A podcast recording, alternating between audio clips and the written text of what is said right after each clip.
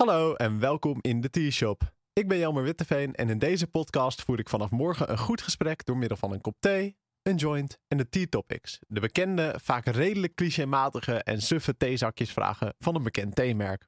Samen met Hanna van Rey en een wisselende gast beantwoord ik dus vragen als: van welke kleine dingen word jij gelukkig? En ben je een pessimist of een optimist? Kan alleen maar leuk worden. Je kunt ons alvast volgen op Instagram via @the en doe dat ook vooral. Maar om je alvast een klein beetje een idee te geven van hoe het gaat klinken, is hier een fragment uit de eerste aflevering. Hanna, ik geef hem aan jou, dan mag jij ook uh, de eerste vraag pakken. Oef. Oef. Wat is je ergste nachtmerrie? Uh, mijn ergste weet ik niet. Ik weet wel dat ik er vannacht in heb gehad, want ik heb echt een engert van een buurman. Vertel. maar dat was geen droom zeker? Uh, het, het, was gebaseerd op de dag ervoor, dus I guess. Wat is er gebeurd? I don't know, ik vind hem gewoon een engert. Hij schreeuwt naar hoe de katten van de buren zich moeten gedragen, dat soort dingen. Oh, en daar heb je over gedroomd? Please don't remind me of that. Tot zover. De rest is morgen 420 te beluisteren op uh, in ieder geval Soundcloud en Spotify.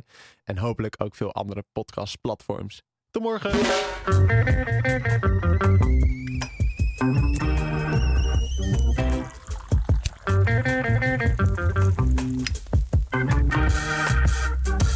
The T-Shop